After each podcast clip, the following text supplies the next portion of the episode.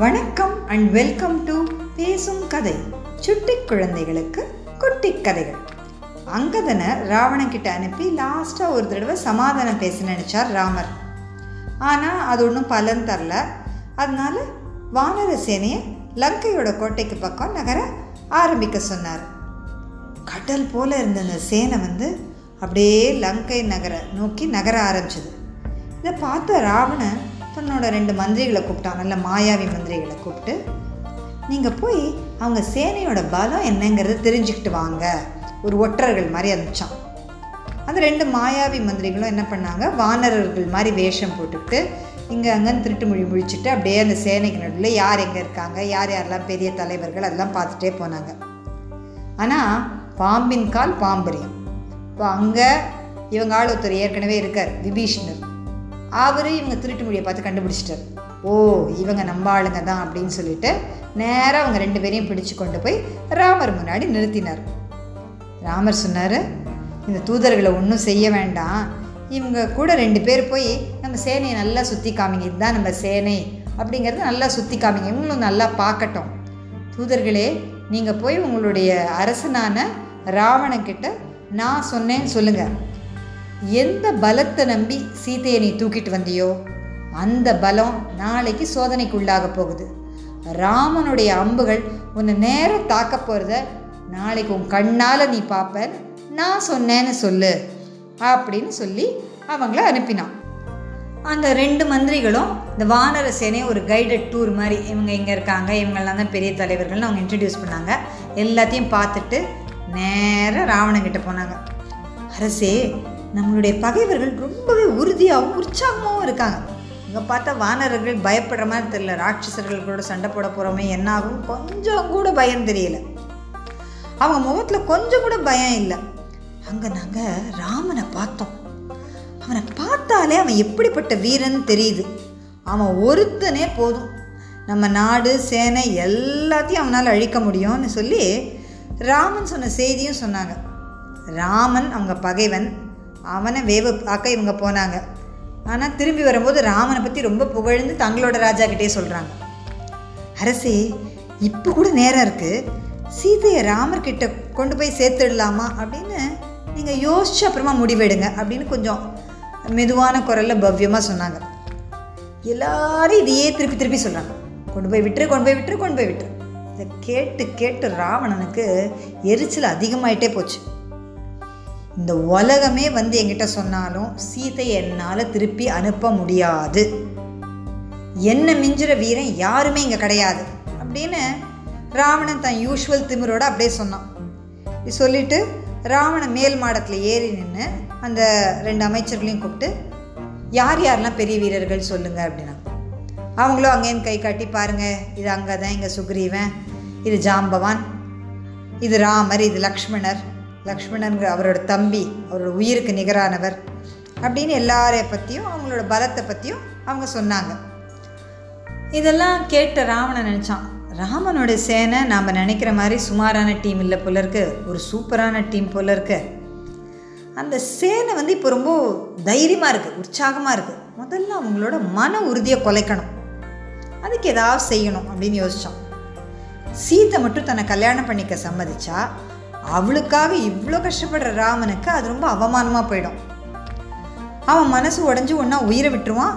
இல்லை ச இவளுக்காகவா இவ்வளோ தூரம் வந்தோம் அப்படின்னு சொல்லிட்டு திரும்பி போயிடுவான். சீதைக்காக தானே இந்த யுத்தமே நடக்குது. அதனால் சீதையை வச்சு ஒரு பிளான் பண்ணுவோன்னு யோசித்தான் சரி சீதையை ஏமாற்ற என்ன யோசனை பண்ணலாம் அப்படின்னு யோசித்தான் உடனே தனக்கு தெரிஞ்ச ஒரு மாயாவி அரக்கனை கூப்பிட்டான். உடனே நீ ராமனோட தலையை மாதிரி வெட்டப்பட்ட ஒரு தலை மாதிரி ஒரு தலையை செய்யணும். ஒரு மாய தலையை செய்யணும். அப்படியே ரத்தமும் சதையும் சேர்ந்து உண்மையாகவே ஒரு மனுஷன் தலையை வெட்டினா எப்படி இருக்குமோ அந்த மாதிரி அது இருக்கணும். எனக்கு உடனே செஞ்சு கொண்டு வா அப்படின்னு அவனுக்கு உத்தரவு போட்டான். அதுக்கப்புறம் நேராக அசோகவனத்துக்கு போனான். சீத்தை கிட்ட ஓ ராமன் அவனை வந்து காப்பாற்று வந்தானே இத்தனை காலம் காத்துட்ருந்த ராமனும் கஷ்டப்பட்டு இந்த குரங்கெல்லாம் வச்சு ஒரு சேனையை வச்சுட்டு எடுத்துகிட்டு வந்தான். ஆனால் எங்கள் ஆளுங்க இருக்காங்கல்ல எங்கள் வீரர்கள் நேராக போய் நைட்டில் அந்த சேனை தூங்கிட்டு இருந்தபோது அவங்களுக்கு திடீர்னு ஒரு சர்ப்ரைஸாக அட்டாக் பண்ணாங்க. அங்கே இருந்த வீரர்கள் நிறைய பேரை கொன்னுட்டாங்க. இதோ ஒரு ராமனை கூட கொன்று அவனோட தலையை எனக்கு பரிசாக எடுத்துகிட்டு வந்திருக்காங்க. ஏய் வீரர்களே கொண்டு வாங்கப்பா அந்த தலையை அப்படின்னு சொன்னான். ரத்தம் சொட்ட சொட்ட ராமனோட தலையை ஒரு தட்டில் வச்சு அந்த வீரர்கள் எடுத்துகிட்டு வந்து சீத்தை முன்னாடி வச்சாங்க. அதை பார்க்க அப்படியே அச்சசல் மனுஷ தலை மாதிரியே இருந்தது. இப்போ வெட்டி எடுத்து அப்படியே ரத்தம் சொட்டினா எப்படி இருக்கும்? ரொம்ப கோரமாக இருந்துச்சு.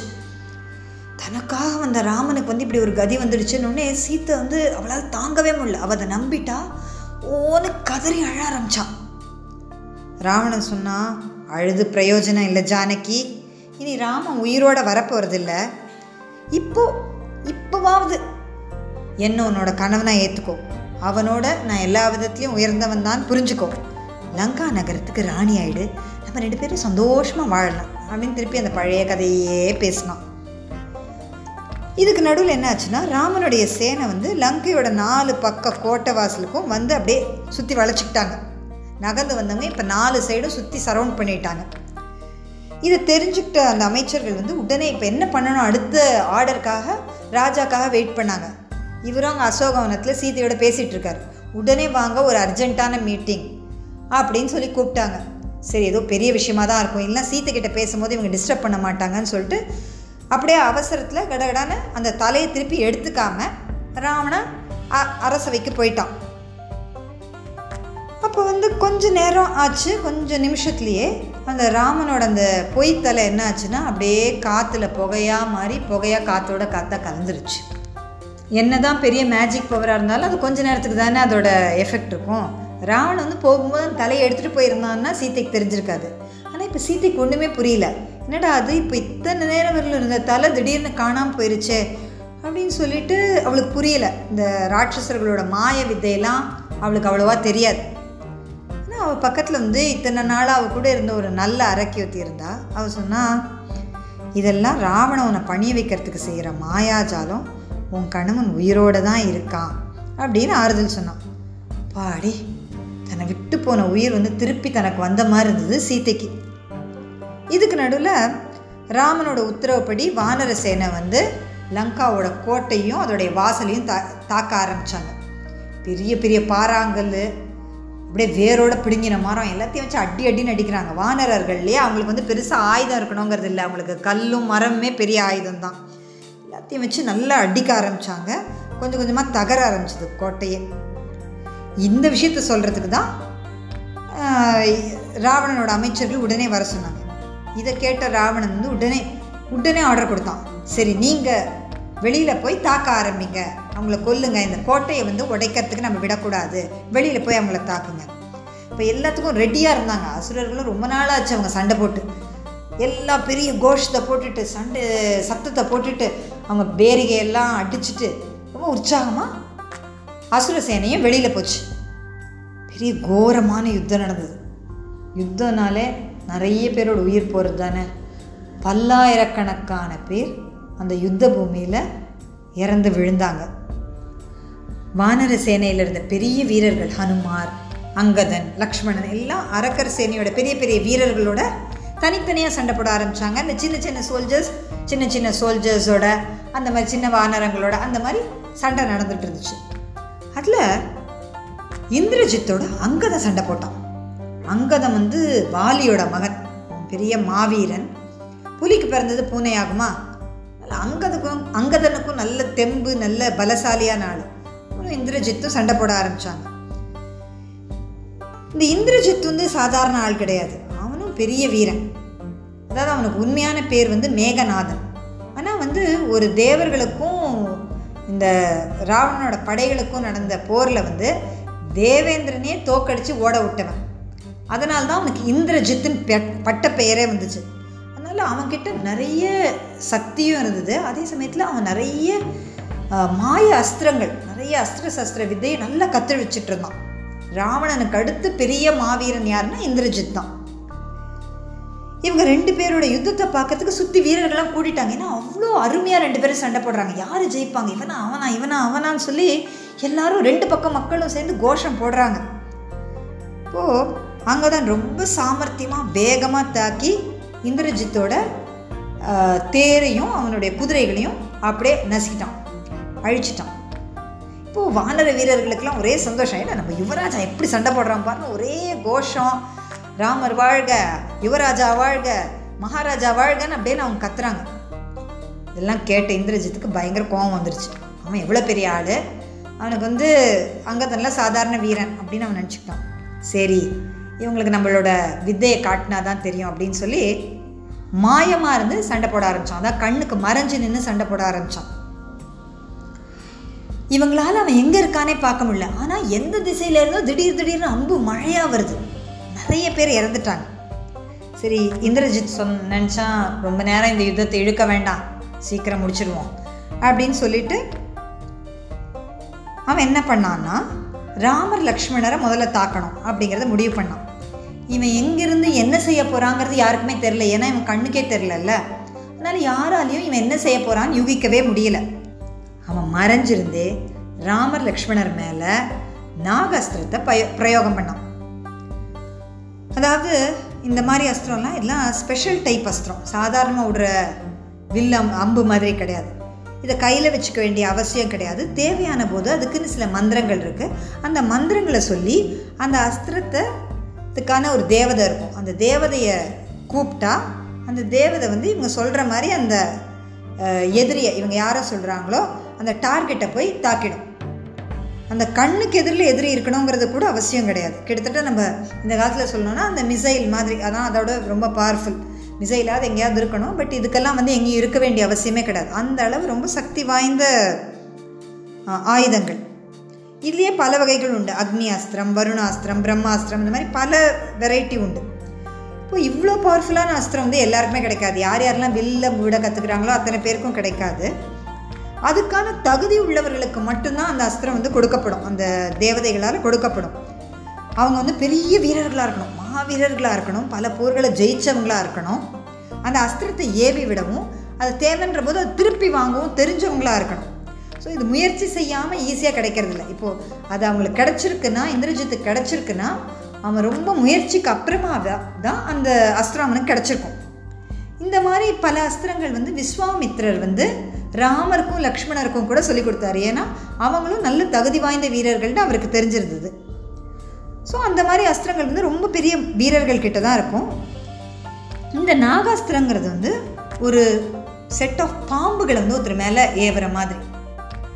ஸோ இந்த நாகாஸ்திரத்தை ஏவின உடனே இந்த அஸ்திரத்துக்கு கட்டுப்பட்ட நாகங்கள்லாம் அப்படியே ராமரையும் லக்ஷ்மணரையும் கட்டி போட்டுடுச்சு. அப்படியே யுத்த பூமியில் டபால் சாஞ்சிட்டாங்க ராமரும் லக்ஷ்மணரும். இது எதிர்பார்க்காத தாக்குதல். அவங்க வந்து நேரம் அவங்க பார்க்கவே இல்லை. இந்த மாதிரி ஒரு அஸ்திரம் வரப்போதுன்னு திடீர்னு அவங்கள தாக்கிடுச்சு. ராமரும் லக்ஷ்மணரும் மூச்சு பேச்சு இல்லாமல் கீழே அப்படியே யுத்த பூமியில் கிடக்குறாங்க. கொஞ்ச நேரம் பார்த்தான் இந்திரஜித். அவ்வளோதான் இதுலேருந்துலாம் தப்பிக்க முடியாது. எல்லாம் பயங்கரமான நாகங்கள். அவ்வளோதான் இவங்க கதை முடிஞ்சுது அப்படின்னு நினச்சி அரக்க சேனையும் யுத்தம் முடிஞ்சு போச்சு அப்படின்னு அவங்களுக்கும் சந்தோஷம். ஏன்னா ராமருக்காக தான் இந்த யுத்தமே நடக்குது. அவரே இல்லைன்னா அப்புறமா யார் யாருக்காக சண்டை போட போகிறாங்க எதுக்காக சண்டை போட போகிறாங்க அப்படியே ஆற வாரம் ஜெயகோஷம் தான். ராமர் இறந்துட்டாருன்னு நினச்சிட்டு வானரப்படை இப்போ செதறி ஓட ஆரம்பிச்சது. அவங்களுக்கும் தெரிஞ்சிடுச்சு ராமர் மேலே அம்பு பட்டுடுச்சு அவர் கீழே விழுந்துட்டாருன்னு. அவ்வளோதான் அவங்க வந்து பயந்துட்டாங்க. ஐயோ நம்மளோட மெயின் ஹீரோவே போயிட்டாரு இனிமேல் நாம் என்ன செய்யறது அப்படின்னு. சரி யுத்தம் முடிஞ்சிடுச்சு. அப்படின்னு நினச்ச இந்திரஜித் வந்து தன்னோட படையோட திருப்பி கோட்டைக்குள்ளே போயிட்டான். அப்பா கிட்ட போய் சொல்லணும்ல அப்பா ஜெயிச்சிட்டோம் அப்படின்ட்டு.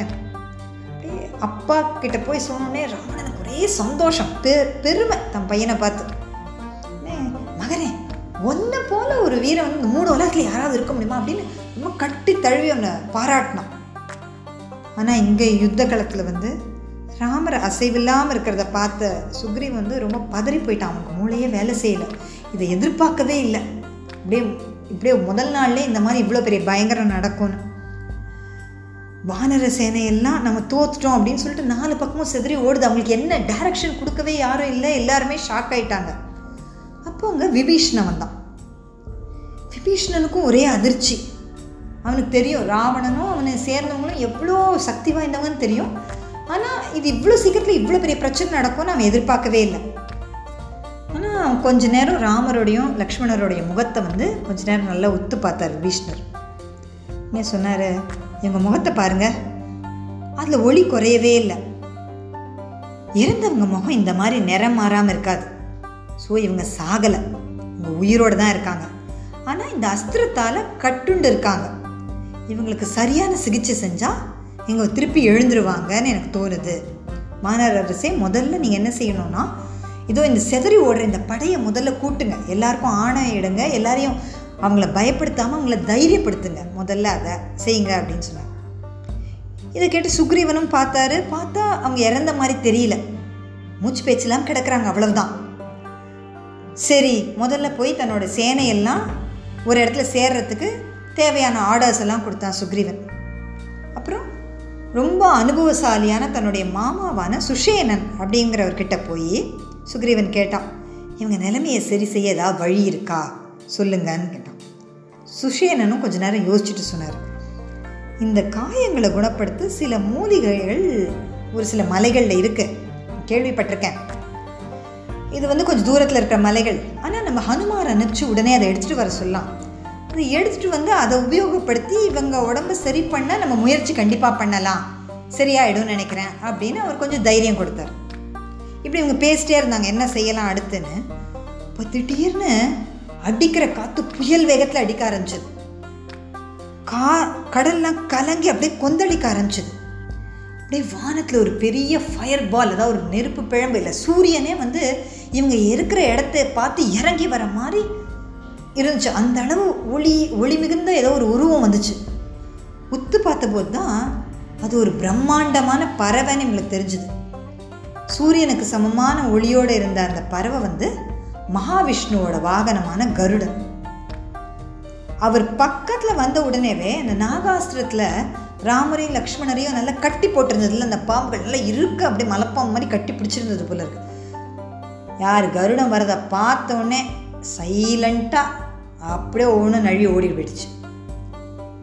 அதாவது கருடன் வந்து பாம்புகளோட எதிரி.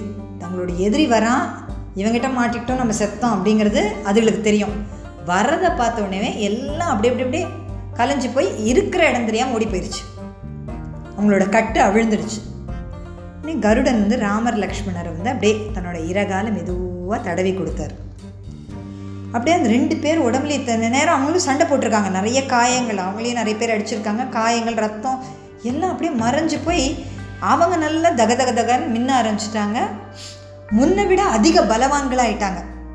அப்படியே எழுந்து உட்காந்தாங்க ராமர் கேட்டார் நீங்கள் யார்? எங்களுக்கு எதுக்காக உதவி செஞ்சீங்க? அப்படின்னு ரொம்ப பணிவாக கேட்டார். பாவம் நமக்காக யாரோ ஒருத்தர் கரெக்டான டைமில் வந்து ஹெல்ப் பண்ணியிருக்காங்கல்ல. யாருன்னு தெரிஞ்சுக்கணும்ல. கருடன் சிரிச்சுட்டே சொன்னார் நாங்கள் நான் உனக்கு ரொம்ப நெருங்கிய நண்பன். ஆனால் அதை பற்றிலாம் இப்போது பேசுகிறதுக்கு நமக்கு நேரம் இல்லை. முதல்ல இந்த யுத்தத்தை முடிங்க. வெற்றி உங்களுக்கு தான் கிடைக்கும். அப்புறமா நம்ம நிதானமாக இதை பற்றி எல்லாம் பேசலாம் அப்படின்னு சொல்லிட்டு அவர் திரும்பி கிளம்பி போயிட்டார். ராமர் வந்து நம்ம எல்லாருக்குமே தெரியும் அவர் மகாவிஷ்ணுவோட அவதாரம் தான். ஆனால் அவர் வந்து மனிதனாக பிறந்து எந்த சூப்பர் பவருமே அவர் யூஸ் பண்ணல. எந்த இடத்துலையுமே நான் கடவுளை அவர் சொல்ல அவர் சாதாரண மனிதரை போல தான் வாழ்நாள் ஃபுல்லாக வாழ்ந்தார். அதனால தான் அவர் கருடனை பார்த்து கூட அவர் யார் நீங்கள் யார்? அப்படின்னு கேட்டார். ஏன்னா அவரோட வாகனம் தான் அது. ஆனால் இப்போ அவர் மகாவிஷ்ணு இல்லை. இப்போ அவர் ராமர் தான். ஒரு சாதாரண மனிதன் தான். அதனால தான் அவர் கருடனை பார்த்து நீங்கள் யார்? அப்படின்னு கேட்டார். சரி ராமர் எழுந்துட்டார் இப்போது பார்த்த சேனைக்கு பயங்கர குஷி. ஆஹா நம்ம நினச்ச மாதிரி இல்லை. ராமர் வந்துட்டார் திருப்பி அப்படின்னு சொல்லி ஒரே ஆரவாரம் சத்தம். இப்போ வந்து முன்ன விட டபுள் ஆயிடுச்சு அவங்களோட சந்தோஷம். தாக்குங்கள் அப்படின்னு சொல்லி திருப்பி தாக்க ஆரம்பிச்சாங்க. அடுத்து என்ன நடந்தது? இந்த கதையோட அடுத்த பகுதியை கேட்க பேசும் கதை யூடியூப் சேனலுக்கு சப்ஸ்கிரைப் பண்ணுங்கள் இந்த கதை உங்களுக்கு பிடிச்சிருந்தா லைக் பண்ணுங்கள் ஷேர் பண்ணுங்கள் கமெண்ட் பண்ணுங்கள் நன்றி வணக்கம்.